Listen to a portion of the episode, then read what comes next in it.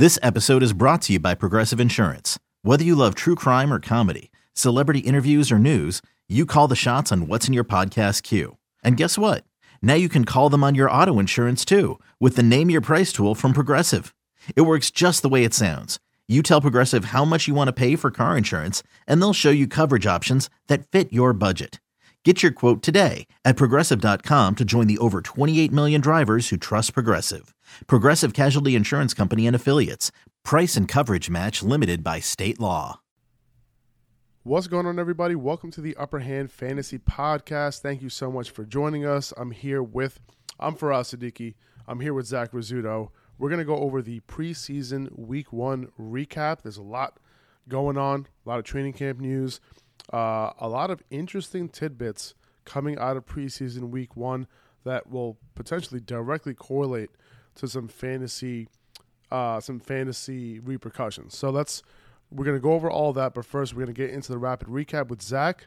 Uh, Zach, go ahead and take that away.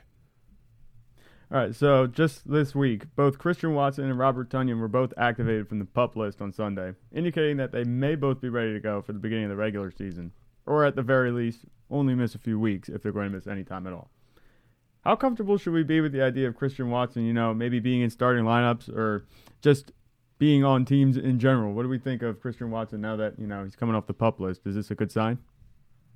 Yeah, no, for sure. That's what you want to see. Now, I definitely wouldn't be putting him in my starting lineup week one, but uh, and you won't need to, right? Given he's going in the twelfth round or later in drafts right now. And as of right now, there's zero hype around Christian Watson, so people might not be so excited uh, to draft him. So he can potentially uh, fall in your draft, right? Now, you know, I think you know grabbing Romeo Doubs later for upside might be the move for me right now, given Watson hasn't had any work in camp so far with Rodgers. Uh, also, we have to remember that he played in the FCS. So, you know, he might have some work to do in order for him to catch up to the NFL level. Uh, but it's been Doubs building that rapport. Uh, he's not going that much later on underdog, but in home leagues, he's going to go later. Uh, you know, in home leagues, like you're probably going to get him in the 15th, 16th round. Uh, now, if you really want to, like, you know, reach for him, you might have to do that, do so in like round 13. You know, in case you got some Packers fans in your league and you know people are paying attention. Uh, but that, that's a, that sounds about right for me. But as of right now, probably you know grabbing Doubs because he's the one you know making waves, uh, and Watson might have you know a little bit of work to do. Right, I, am absolutely you know with you there. I think that Romeo Doubs is the guy to target right now. Now, earlier in the offseason, you would have heard me saying target Christian Watson. But um, obviously that knee injury came up, and you know he's working back from it. And I think that he definitely has potential, you know, to overtake uh, Romeo Doubs as the season goes on. I think that Watson is a more athletic player. Obviously, we've talked about you know how Romeo Doubs isn't exactly a uh, you know athletic freak, but you know he has he has the tools that he needs. He, he was a late pick. You know, Aaron Rodgers is obviously vibing with him, so he definitely has the upside there. Um, but I think overall, I think redraft Romeo Doubs is the guy. I think dynasty, I'm looking at Christian Watson as the guy. That's kind of how I look at it. Um, Watson might be able to return some good value later in the season, depending on how you know he meshes and works with the rest of the offense. Um, we'll see more about that as the preseason goes on. Even as um, the season goes on, we'll see what even Allen Lazard looks like. You know, Allen Lazard could be a bigger player than we think that he might be, but um, I- am with you. Romeo Doubs is the guy right now. Christian Watson, I think, maybe later on. All right, our next uh, headline that we're looking at for this this week, we saw Zach Wilson go down last week with a knee injury that was first feared to be season-ending, but you know since been clarified as a bone bruise and meniscus tear, not too major. He's only expected to miss about two to four weeks. How does this injury affect guys like Breece Hall and Elijah Moore? Should he mil- should Zach Wilson miss time to open 2022? I don't think it's going to have a big impact on either of those guys. Like both are going to get their touches. They're both going to get their targets. Uh, you know, with Joe Flacco under center, if Wilson were to go down, so I'm not really worried. Like I continue to draft them as you were. Uh, glad it wasn't a serious injury for Zach. I'm hoping maybe their price drops just a little bit because of it. I doubt that it does, uh, but I'm not worried. Right, I, am not. I'm not that worried about it either. I'm. I. I don't want to say that you know Elijah Moore is going to do better you know, quote unquote, uh, with Zach Wilson out. But we do know that while Zach Wilson was out, that was kind of when Elijah Moore had his best weeks last last season. So I don't think you have to worry about Elijah Moore. Obviously, we do know that Elijah Moore and Zach Wilson have been building a bit of a rapport. Even just watching the clips from training camp, you know, they look great. Elijah Moore's a stud. He's cemented himself as the wide receiver one. We heard a report on that about a week ago, a week or two ago. And um, Breece Hall, you know, I think he's only in line for more work if the starting quarterback would go down. You know, you lean on your your young guys, your athletic players. Breece Hall is exactly that. And Joe Flacco, you know, I don't, he's not really at the point in his career where he's going to be making a ton of downfield throws. I think he's going to be checking it down, making business decisions. It'll be the safe route, and Breece Hall might be right in line to make to get those extra targets and extra receptions that'll actually make him maybe even more valuable because you know you won't have Zach Wilson back there scrambling, extending plays to get the ball downfield. So I don't think it hurts either of them. I think that it does. It helps them a little bit, but not that much. I think they're in a better situation in the long run with Zach Wilson at quarterback, but you know it shouldn't be too bad if they only have to deal with Joe Flacco quarterback for two or three weeks. That shouldn't be a problem. I don't think they'll we'll have any issues with that. Yeah, I'm with you. All right, now here's another interesting one. You know, this one comes from Colts head coach Frank Reich, and he recently commented on Jonathan Taylor regarding his usage. And he suggested that his workload could potentially be reduced in 22, 2022, saying that, quote, I'm not saying Jonathan Taylor won't lead the league in touches, but I almost don't want him to, end quote. Is this just something we should be heeding as a warning for fantasy football? Or is this Reich reassuring us that, you know, Taylor won't be overused and worn out early in his career? I, I think there is a little bit of concern here, um, just kind of following the tea leaves. Because listen, he is being drafted as the overall number one player, right? So right. like that's why, right? It's not like you know we're concerned about him as a fantasy player. No, we're not. Like he's going to be a stud, right? But there are so many studs and sure things and high upside guys at the top of round one. So when I hear this, like it doesn't help Taylor's case to be the 101, right? Right. Eh, you know, Frank Reich also said that teams don't win with ground and pound. Okay? And and one of the reasons JT was so good last year was because he was he averaged almost 25 carries over the second half of the season. So is that going to go down? Like are they going to be more balanced? And with Matt Ryan, that can definitely be the case. So the the Colts were so last year the Colts were either leading or were in neutral game scripts, you know, at a pace that I don't think they'll be at this year. And it was a bit of an anomaly, especially for a team who, you know, who wasn't, you know, this shut down defense, right? Um, so and on top of that, like JT, he wasn't overly involved in the receiving game either. So, you know, if you're looking at a guy who was kind of dependent on those game scripts, game scripts that we might not have have seen much of this year. Now I know Matt Ryan is there, so it's going to be an improved offense. But just judging by uh, you know how the Colts were able to do it, just kind of by luck last year, um, in, in yeah. terms of like maintaining those game scripts. Um, that's kind of the reason why JT was able to like maintain 25 carries a game. Um, now I'll say this if JT runs routes at the same rate he was running last year, which was around 50% route participation, which by the way, like is not bad at all, he can see some more targets from Matt Ryan. Like Ryan does right. use the running back position a lot more in the pass game, and there's no doubt they want the ball in JT's hands. So I wouldn't be surprised if we if we do see a bump up in targets for JT, uh, even if Nyheim Hines Nyheim Hines gets more involved. Like Carson Wentz, I don't know how it's possible for a quarterback to be bad at throwing to the running back or inaccurate to throwing, you know, but, but by throwing, you know, when he throws the running back. But that's literally right. Carson Wentz, and he showed that last year, and he showed that when he was on the Eagles.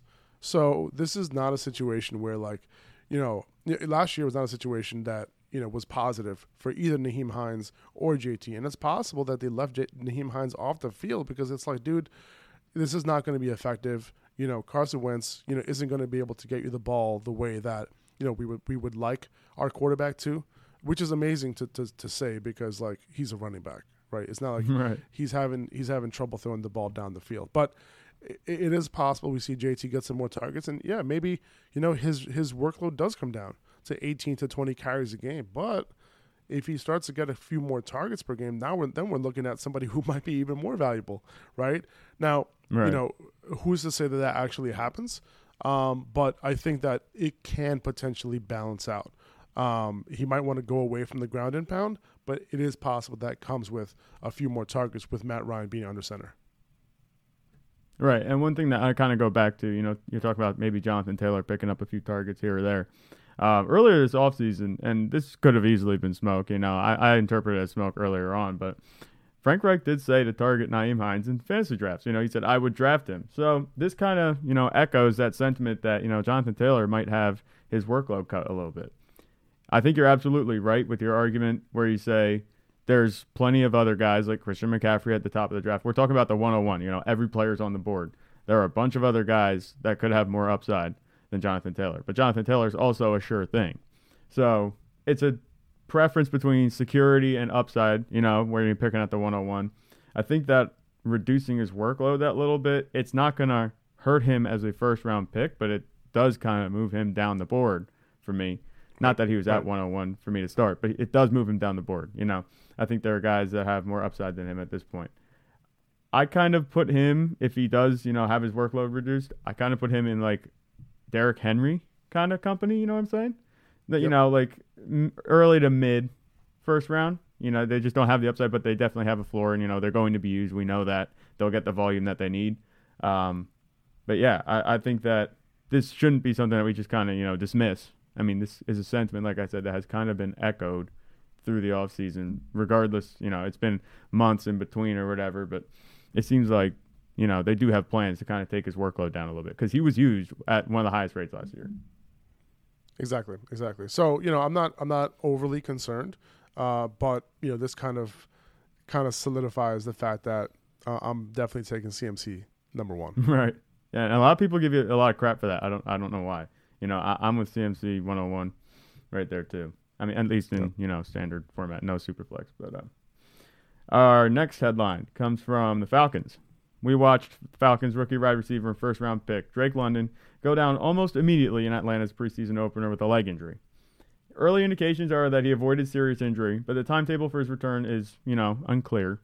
Should we be worried about Drake London missing time early this season? And if he does, who would be the primary beneficiary for fantasy football outside of the obvious Kyle Pitts? Yeah, it doesn't seem like the injury is serious. Um, and, and, even if he does, you know, even if this is like a meniscus tear or something, which is like the least se- severe of the knee injuries. Um, you know, the most he'll be out is two to four weeks. So, uh, and it doesn't seem like that's the case as of right now. So it, it, it does seem as though he'll be good for week one. Um, now, in terms of who is the primary beneficiary behind Kyle Pitts, you know, you could say like Cordarrelle Patterson, maybe uh, these quarterbacks, and we're going to hit on these quarterbacks a little bit later. Um, in terms of you know what they're doing in, in the rushing game, uh, more might be put on their shoulders as well. Um, so something to look out for. It's not like the Falcons' defense is amazing, and you know we can kind of depend on these running backs. You know, with this team, to depend on their their, their running backs in their rushing game. Um, but in terms of that, any, anybody else, I, I, wouldn't I wouldn't be looking at anybody else outside of those guys. Right, I'm with you. I mean, Drake London, you know, he was kind of. I think they drafted him to be their savior at wide receiver because they have nobody. You know, I actually had to sit down and maybe look up these guys' names because the Falcons they have nobody. I mean, I knew Olamide Zaccheaus was there, but um, outside of that, they they have Bryan Edwards. He came over from the Raiders. He was a lot of people's sleepers last year on the Raiders, so um, he has talent, but you know, I don't think he's going to be commanding targets like you know Drake London would. Kyle Pitts is the obvious beneficiary. I'm not too worried about Drake London right now at this point. You know, obviously it sucks that he went down like immediately during the preseason. It's just his first action in the NFL, and he goes down. So that is somewhat concerning me. But you know, until it becomes a trend, I'm not worried about it. It just happens, you know, preseason. And he said it, it seems like just a tweak for his knee. It's not a big deal. If he's ready for Week One, you know, I, I'm all in on him again. He could be a value because he, like I said, outside Kyle Pitts, you know, he's really the only guy on the offense, and he's a big target. He was really good at USC. So, um, yeah, I, I think that we don't need to worry about it just yet. But I was kind of concerned when I first heard that report. I was like, oh man, a knee injury, you know? Yeah, no, for sure. But, uh, um, and one thing I want to mention, I, I we are going to go into a lot of the usages in terms of like uh, preseason week one and, and, and, you know who, you know who had what type of usage. But I do want to mention Kyle Pitts though. Kyle Pitts was basically yeah. used as a wide receiver last year, um, and in this game in the in the week one preseason, he was either used in the slot or he was used in line as a tight end. uh, for a far majority of his snaps, which is exactly what you want to hear because you don't want him lining up outside against corners, right? You want him lining Right. up with those mis- mismatches on the inside, um, and that's where he's going to make his money. Uh, just just a shout out to Dwain McFarland for that one. I saw that tweet this morning. Um, so I was I was pretty excited to hear to hear about that because Kyle Pitts, you know, in the third round, right? It, you know, he he can be a little bit scary because of the fact that you know he's he might be on a bad offense, but he he can very well lead that offense in targets. And uh, as Dwayne mentioned in that tweet, he could very well be in line, uh, you know, for th- that that tight end one crown this year. He has that type of upside. Another report coming out. We have Elijah Mitchell. He also suffered a hamstring injury, and he'll be out for the entire preseason for precautionary reasons. That's what we heard from reports uh, just recently. Do you think these constant injuries are going to be an ongoing concern for Elijah Mitchell? Because, you know, we've heard about his durability being an issue before, especially last season at the end, and we've been talking about it a little bit this offseason, and now it's coming up again. So do you think this is something that we need to be, you know, thinking about, worrying about moving forward for the long run? But potentially, yeah. Um, you know, he had a few last season, right? And that was part of the reason that we were foreseeing a potential rotation this year, right? And then it wasn't a rotation, and then now he gets hurt.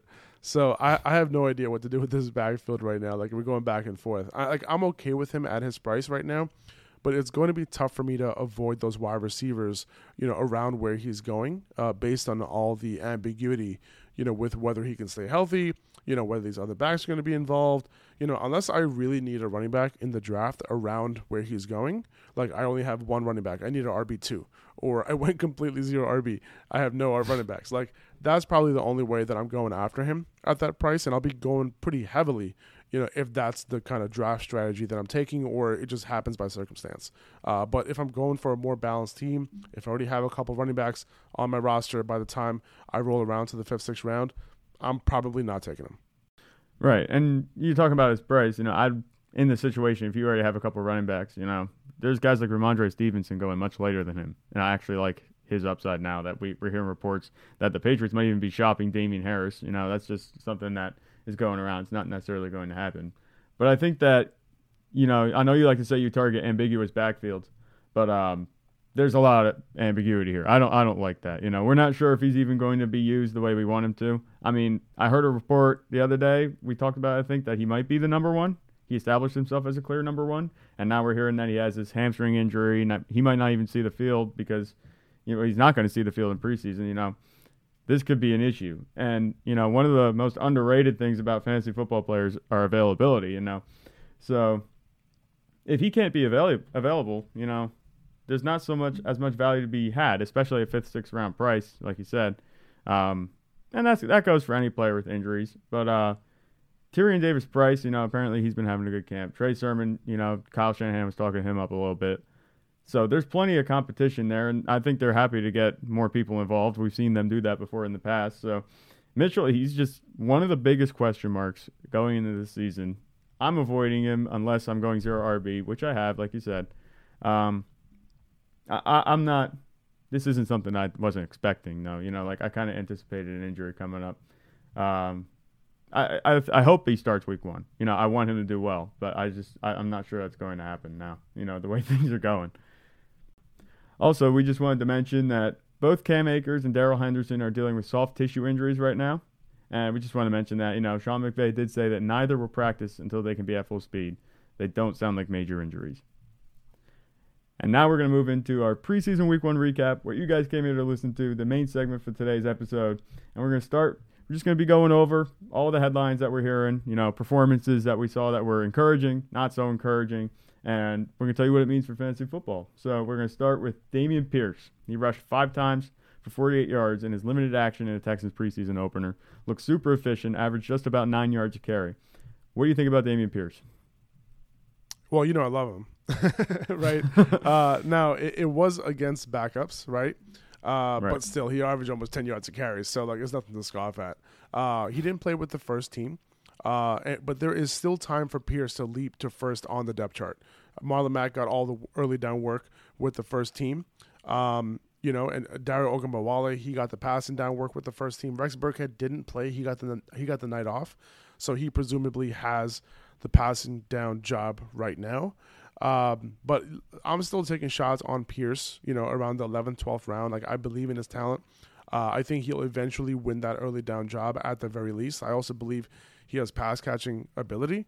So, now, I'm not sure he wins the job uh, from Rex Burkhead, but Rex, like, he isn't the epitome of health, and he's old. He's like 33 years old already. So, you know, it's possible that he isn't available for a chunk of the season, right? Now, can Pierce beat Ogunbowale if Burkhead were to go down? Like, I hope so, right? Ogunbowale Right. isn't anything like too special. He's a good third down back, but n- nothing great. Uh, and one thing you notice about Dameon Pierce, like in this game again, and in the Senior Bowl and in camp, common theme, he's a great pass blocker.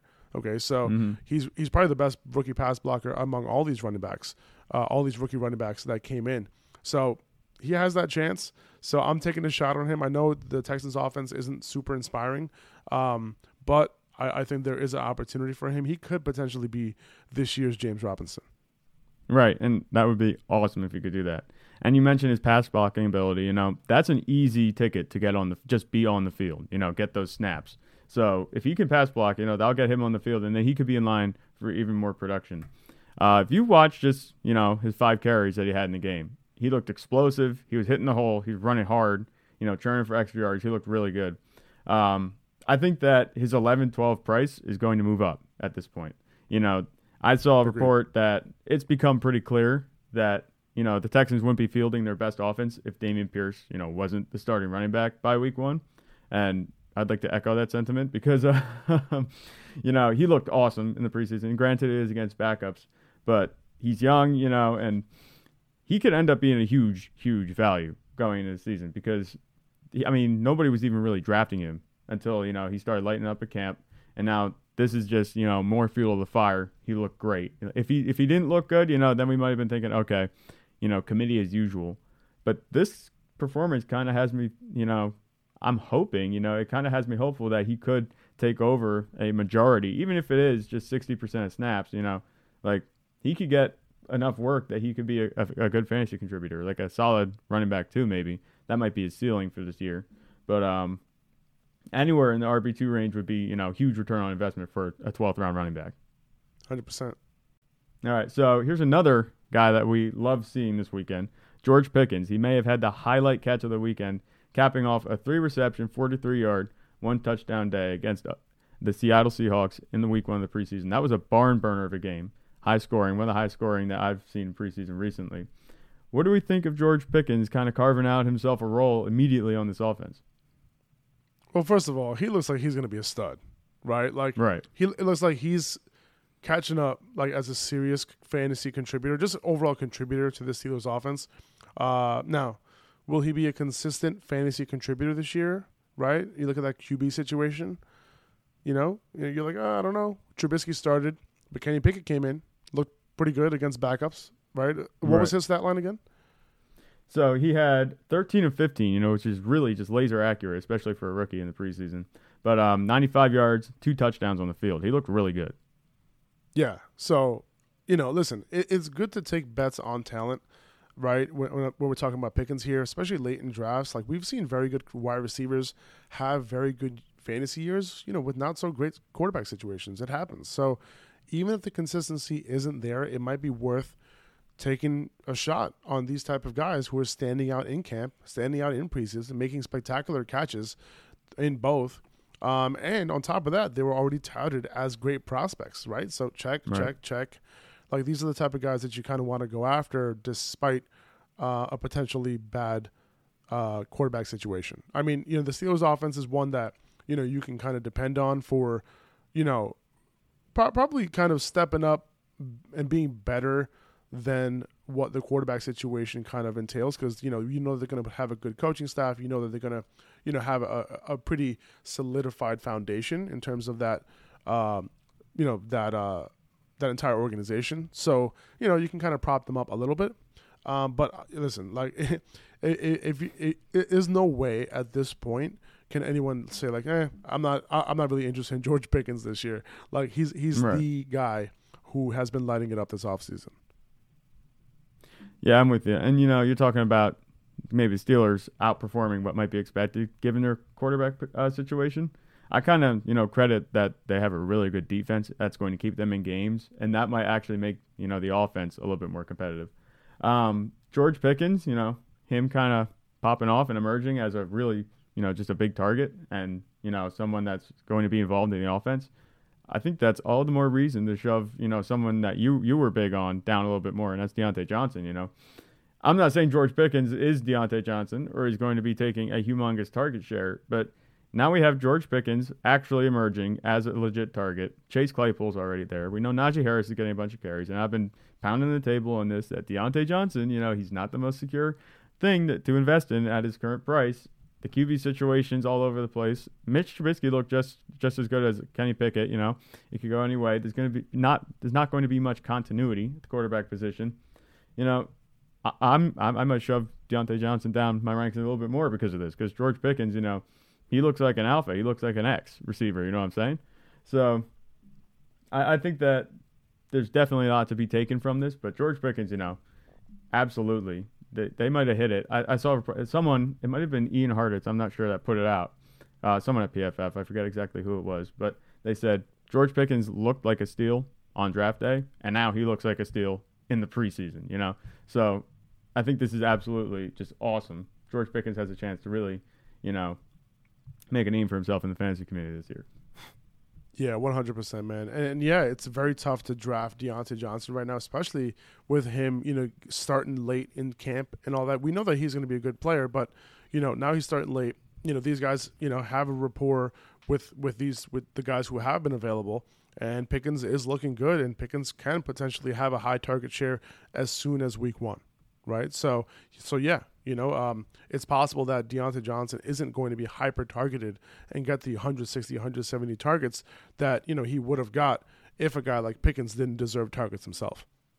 Another headline we have the hype surrounding Isaiah Pacheco. It appears to be real. You know, we've been talking about him a little bit on the show. But um, the rookie got some work with the first team offense and with Patrick Mahomes on the field, which is huge. His stat line wasn't really anything to behold, but he's clearly ascended the depth chart this offseason. I know you kind of been, you know, harping on Isaiah Pacheco being the guy, and now it's kind of, you know, coming to fruition. So, what do we think of Isaiah Pacheco here in the Chiefs' backfield? Yeah, obviously still on my radar for sure. Um, now, in this preseason game, he was behind CEH and ahead of Jerick McKinnon in the pecking order this past week. So, and that's with the first team. So it, it's so very he's very possibly already the RB two and second on the depth chart behind CEH. So he, he's rising quickly right now. So right. there's no doubt I am taking shots on him for sure, as we spoke about on last week's podcast. Yeah, absolutely. And we've seen, you know, Clyde Edwards Helaire, he hasn't been like this awesome talent. You know, he's not someone that I'm thinking if if Isaiah Pacheco outperforms CEH, I don't think the Chiefs are going to, you know, hold back. They're not going to keep um, Clyde Edwards Helaire on the field like Dallas maybe would Ezekiel Elliott, you know.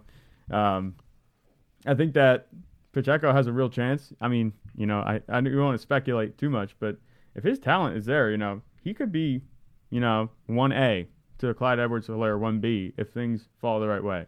He's been it up, and we saw him. He's working with the ones he got on the field with Patrick Mahomes, which is always a good thing, you know, for any fantasy asset. You're on the field with Patrick Mahomes, good for you and good for your owner because it's just he, he will find a way to get you the ball, and it, it's a very dynamic offense. And um, we haven't really seen a good running back come from this Chiefs offense yet, which kind of has me a little leery about it. But, you know, Pacheco seems to be a, a, different case. You know, he seems to be built for an offense that's air attack like Kansas City's. Yeah, and he, he has been involved in both the, the run game and the receiving game. It seems like he's a guy that they want the ball in his hands. Uh, opposed to CEH, it's like, why do you want to bring CH on the field? Like, what is he doing for right. you, right? like, he's shown zero explosiveness. Like, he doesn't show any playmaking ability. Uh, you know, is he? Is, can he be reliable? Maybe, sure, but uh, so far in his career, he has shown to be a jag, which is just a guy, and he hasn't right. done any more than that. Um, so he, there's definitely an opportunity here for Pacheco to grab the reins. Um, and I think I think everyone knows it at this point, and he's rising quick. Absolutely there's been some disappointment with Travis Etienne.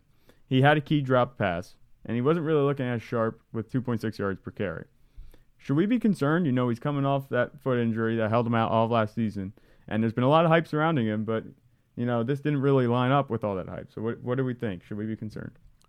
No, uh, we shouldn't be concerned. In fact, we should be delighted with his usage. Uh, he played on 22 of 25 snaps with the first team. He was in the field in every situation, and he saw 12 opportunities. okay, so like right. I'm very excited for Etienne and what he can bring to the table this year.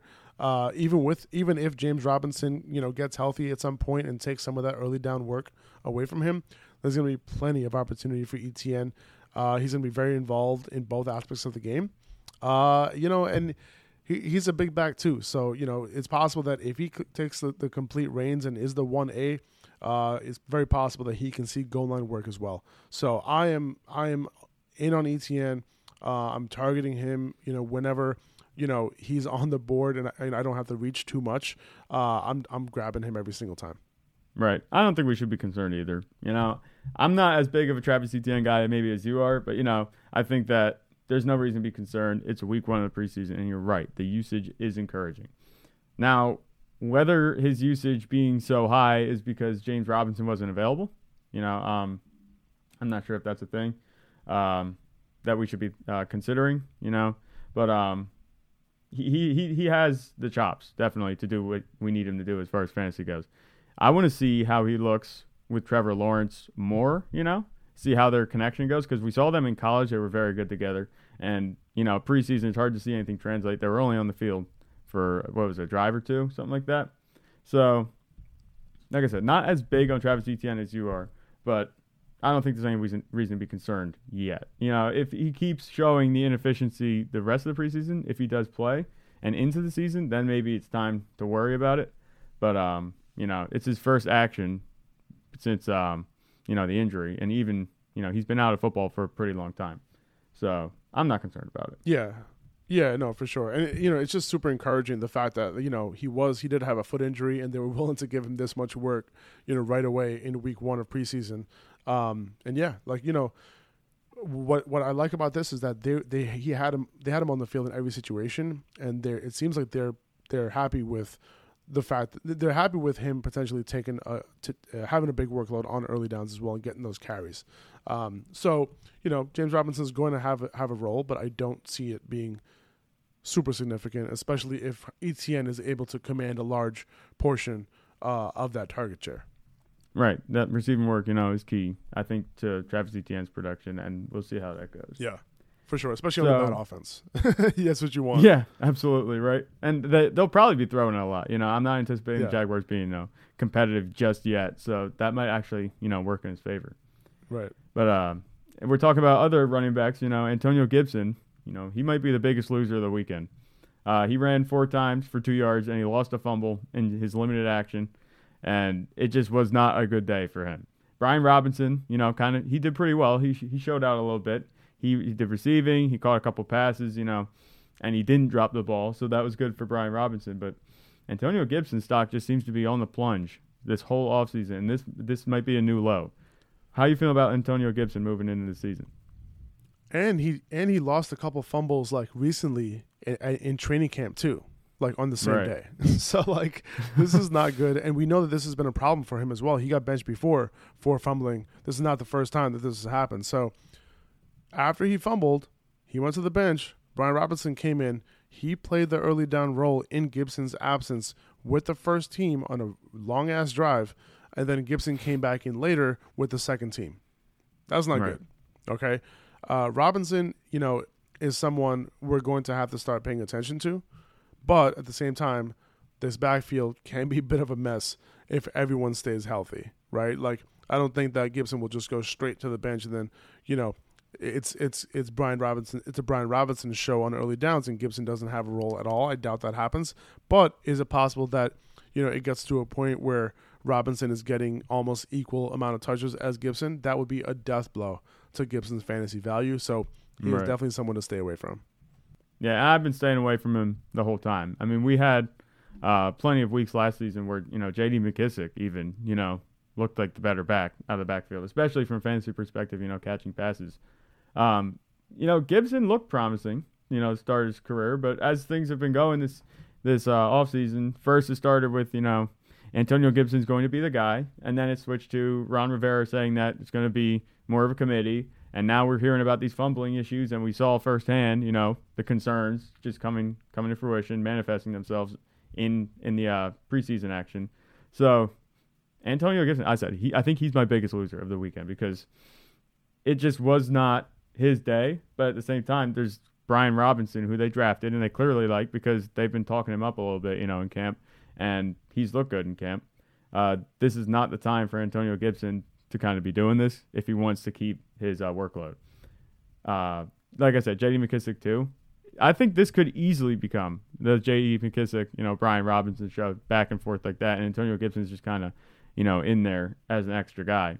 Antonio Gibson seems to be trending towards like a Clyde Edwards-Helaire role, I think, because you know he's not this excellent talent.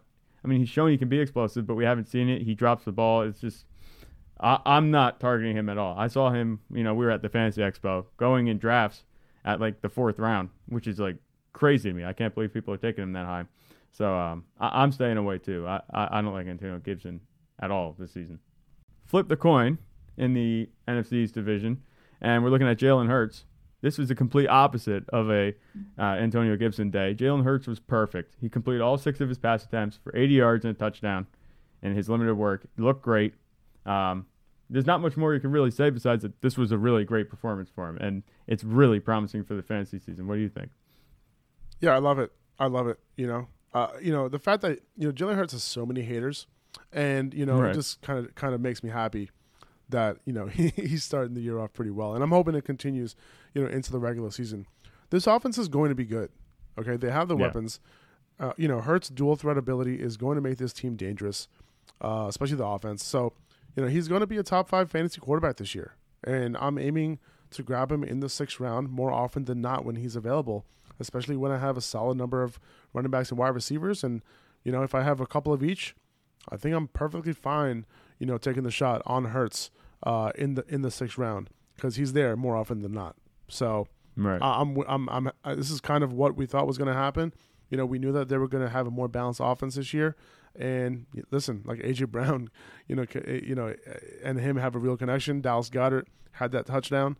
So I'm looking at Jalen Hurts in this Eagles offense to definitely take a step forward, especially in the passing game.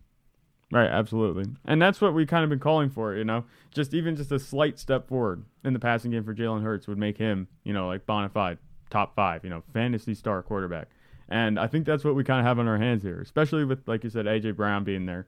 He's he's great after the catch. So all you got to do is get in his hands, and Jalen Hurts is to reap the benefits of AJ Brown working after the catch. Um, he's explosive. You know, Jalen Hurts has that dual threat ability. I think this is exactly the performance that you know fantasy football fans and Eagles fans were looking for alike. You know, they wanted some sort of assurance that they're in good hands in the passing game, and I think Jalen Hurts, you know, passed that test with flying colors. And I was actually calling for that. I'm a bigger fan of Jalen Hurts than people might think. Um, I am a Cowboys fan, but I love Jalen Hurts, and I think that this is going to be an awesome offense, especially for fantasy football. You talk about you know the weapons, obviously AJ Brown, but also they have an excellent offensive line still, and that correlates a ton with good quarterback play. So I think that we're looking at, like you said, top five quarterback. I wouldn't be surprised if you know he's in contention for QB one overall, um, assuming that this offense kind of goes the way that we're expecting it to. I'm with you. And then speaking of rushing QBs, the Falcons have two dual threat QBs in Marcus Mariota and Desmond Ridder. Mariota got the start. He got pulled early, but he did have some design rushes. Could Mariota be a fantasy contributor this year, you know, with his running ability? I think either can be fantasy contributors. I, I think Mariota, you know, either him or Ridder. Like, I think Mariota now becomes a legit quarterback two option in superflex leagues. Like, we're seeing some design right. rushes, right? And that's what we want to see from a fantasy perspective. Like, we know he's capable of that. Uh, his only concern is his arm. Uh, but this often might this offense might be more catered around allowing these guys to run the ball, like especially considering that both of them are the type of quarterbacks to do that, right? So, you know, you yeah. kind of install one offense. If Mariota gets hurt or struggles, and Ridder kind of comes in, you can kind of run the same offense, right? Uh, so mm-hmm. you look at the stat lines here. Mariota had 23 rushing yards and a touchdown on three carries. Ridder had 59 rushing yards on six carries, right?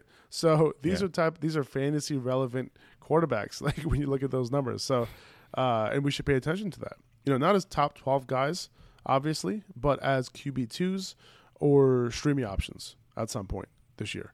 Right, absolutely. And I, I didn't, you know, I didn't really anticipate Desmond Ridder coming out and you know rushing for 59 yards and six carries. I, I wasn't sure what his running ability looked like, but you know he showed me that this is definitely a streaming option should anything happen to Mariota.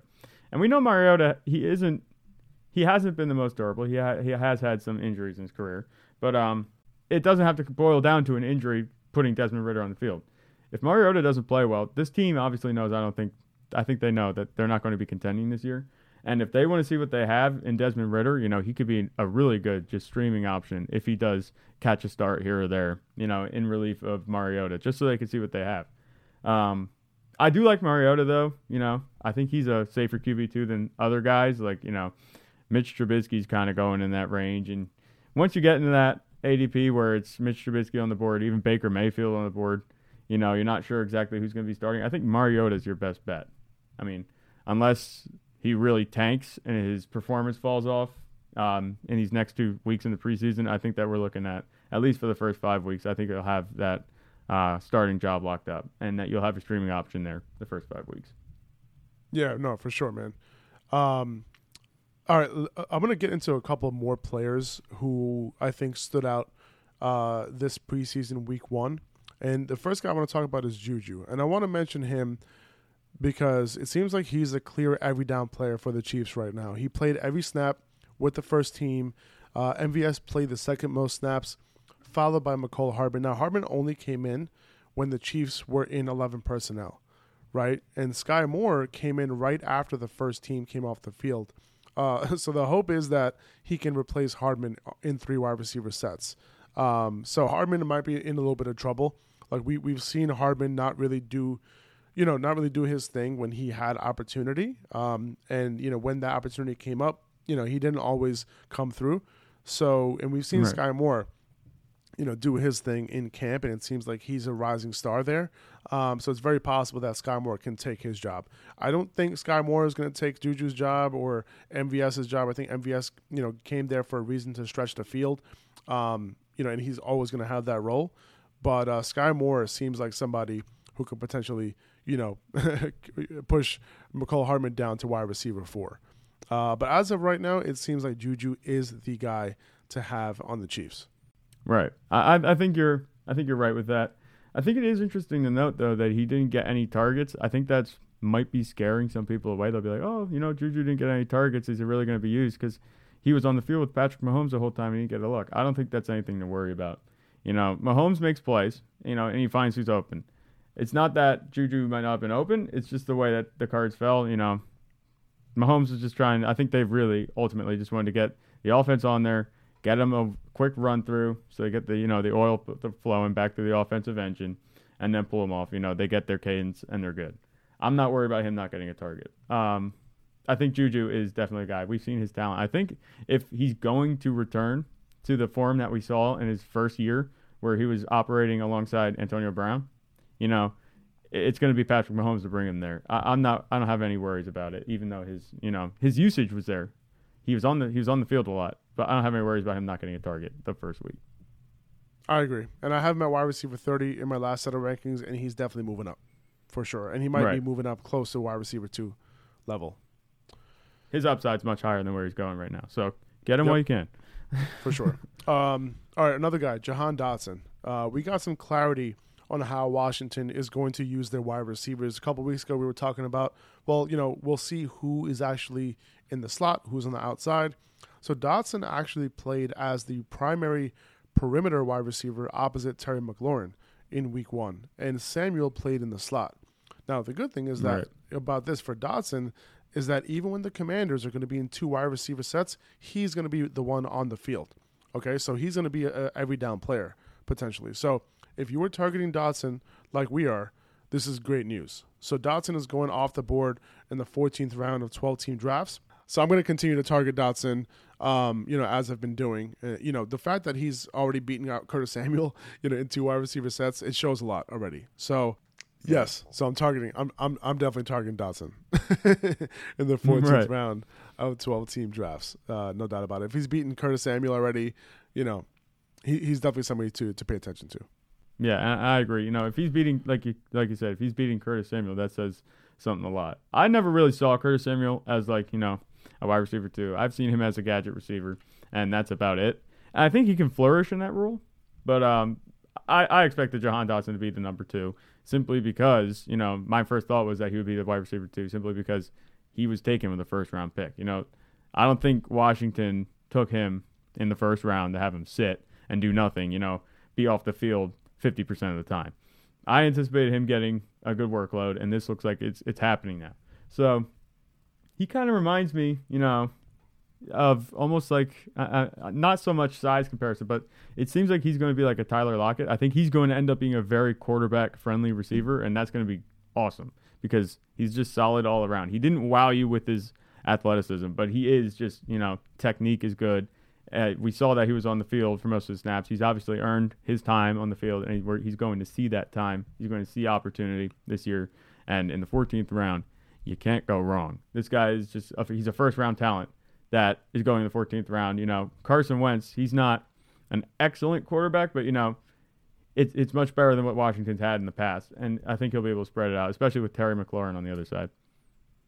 Yeah, exactly. And and, and you said that uh, they didn't take a guy in the first round, you know, just to see 50% of snaps. Well, moving on to Treylon Burks, uh, he didn't see a snap until the second half of his game, uh, which is a little head scratching and a little concerning right, right now.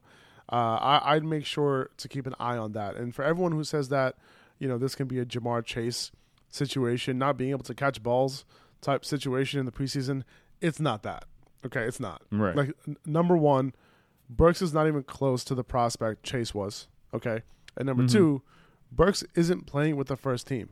He's not playing with the second team. Like for real. Like even with right. Robert Woods and Nick Westbrook-Ikhine not playing in that first preseason game, he didn't play until the second half. Okay, he didn't see it. He didn't see the field until the third quarter. Okay, so that should be a little concerning. Okay, it's definitely a slow start at the very least. Um, so you know, keep that in mind. Like I know Treylon Burks, they're, they're gonna need him to kind of catch the ball. They're going to need him to you know have that offense going. So that's what he has going for him right now. That this offense needs him, you know, to do something in the pass game because they don't have anyone else outside like Robert Woods. So right. listen, if Westbrook-Ikhine, you know, is is getting the night off, you know, and you're not playing until the third quarter, there's reason to be concerned here. Okay, from dynasty perspective, I'm not worried yet. Okay, redraft perspective, a little concerned. And you know, you talk about you know people comparing this to the Ja'Marr Chase situation. You know, in order to miss the ball, you need the ball to be thrown to you. And Treylon Burks is not getting the ball thrown to him. So how could this possibly be a Ja'Marr Chase situation?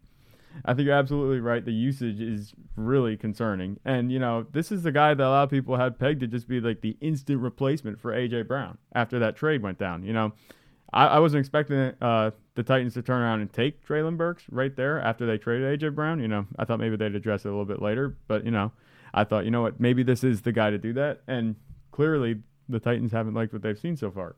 Uh, they did hand him the ball once. He picked up four yards. That was about it. So I'm not really sure what to expect because, you know, the production was not there. The usage was not there. We've been hearing all these reports about his conditioning not being good enough and that kind of thing. So you know, at at draft night, it seemed like wow, this is a guy that has potential to be, you know, offensive rookie of the year. You know, he could be a really great fantasy contributor, best chance to produce early on out of all the rookie receivers. And now suddenly it's like he's buried on a depth chart, like you said, behind Nick Westbrook-Ikhine. Like, who's that? You know what I'm saying? so yeah. I, am definitely concerned. This is big, yeah, big problem. Sure. Now, and I'm, I'm I, I will say this though. Yeah, no, for sure. And I will say this though, okay? Um, I'm probably not drafting him, okay? But right. I am going to be looking out for the guys who do. And he doesn't perform week one, week two, week three. He gets dropped, right?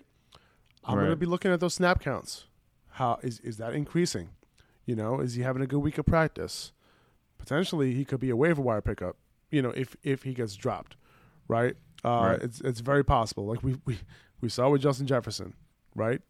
Justin Jefferson, his yeah. first year, you know, he was not. I'm not saying he's on that level in terms of a prospect because he's not, but there was a situation where West where Justin Jefferson was not playing a full time role until about week three or so, and then that's when he started to go off uh, in his rookie year. So you know, sometimes there are slow starts, but it doesn't mean that he can't have a, a fast finish. AJ Brown, he I don't think he had a full time role under the same head coach, by the way, Arthur Smith. No, Right. uh, I'm sorry, Mhm. uh, Mike Vrab- Mike, Mike Vrabel? Vrabel. Vrabel. Yeah.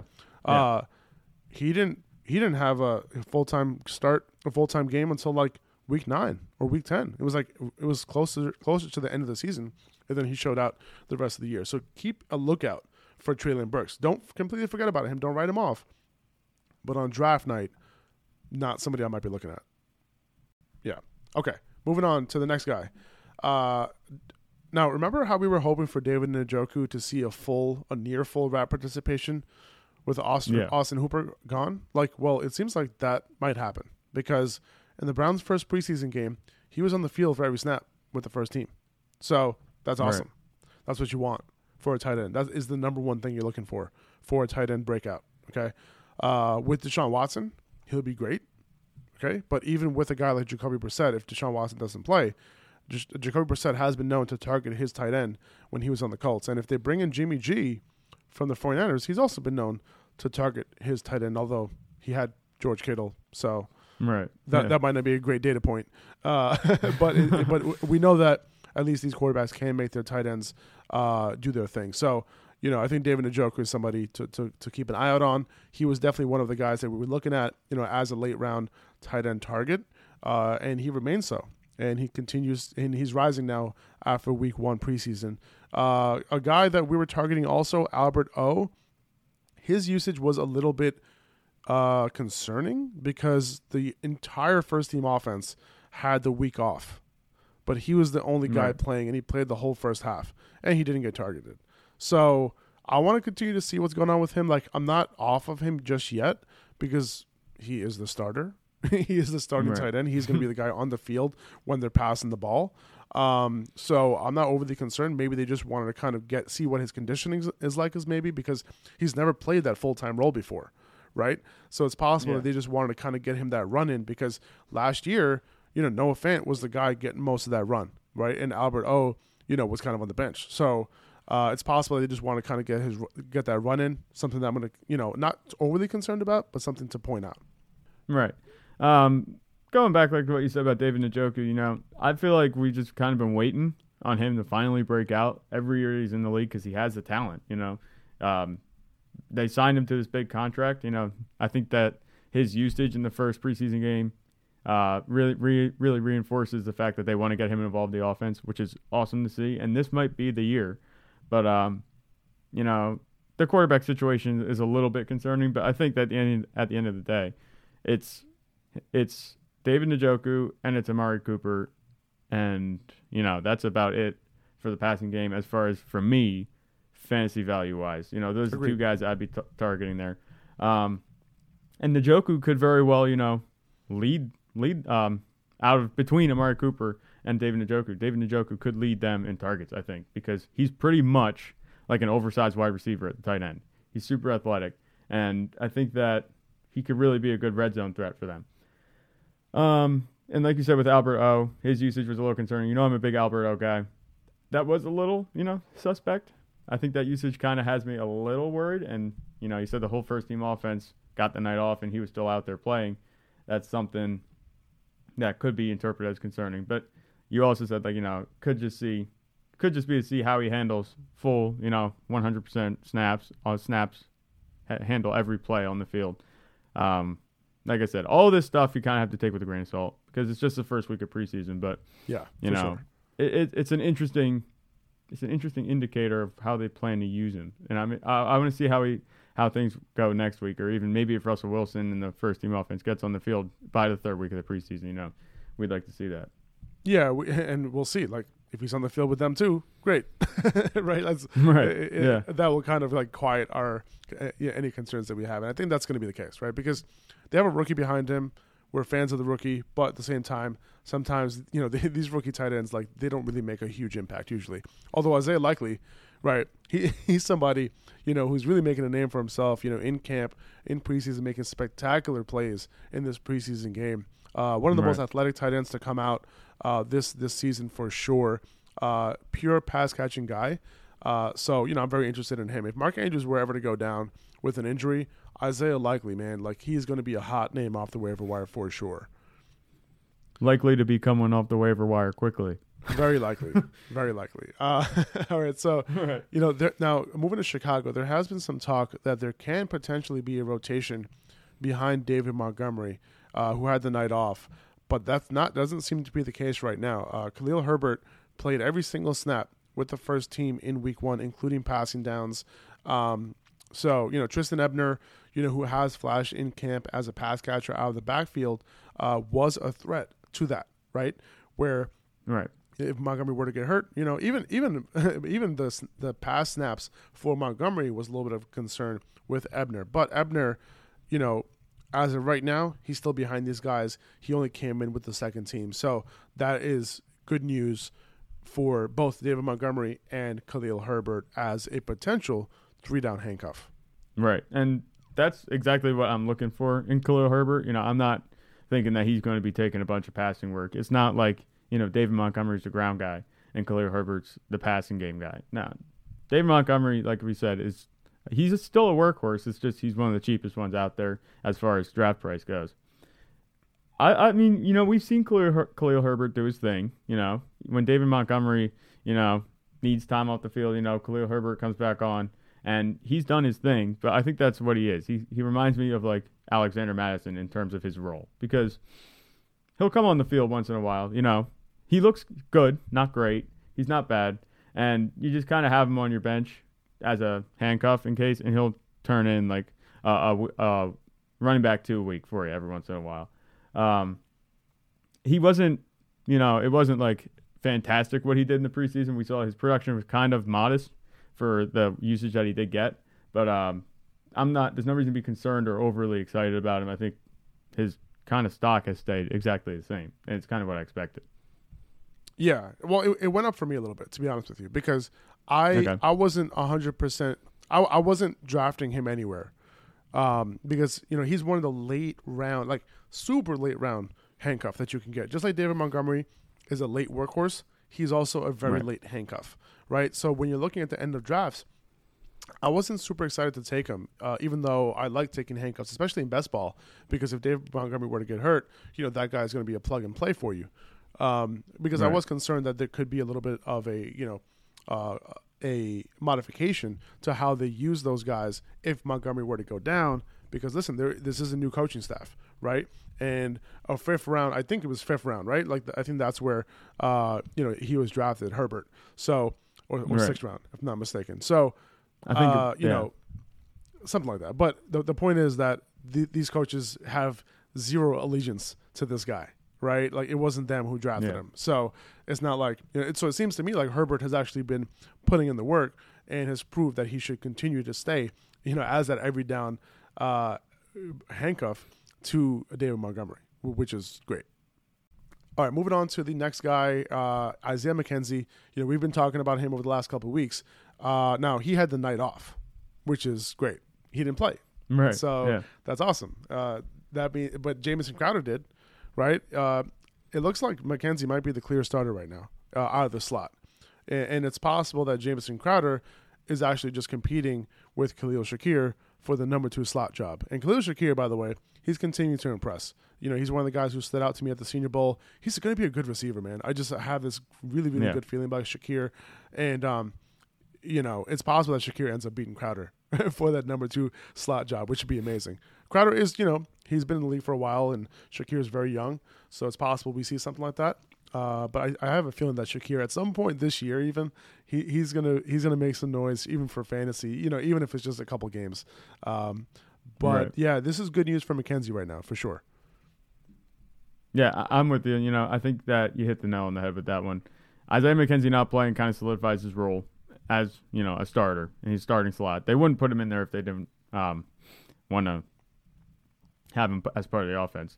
But I think that you know you talk about Khalil Shakir kind of getting off of Isaiah McKenzie, but you know I think that you look at his production. He had a like monster day, kind of right Yeah.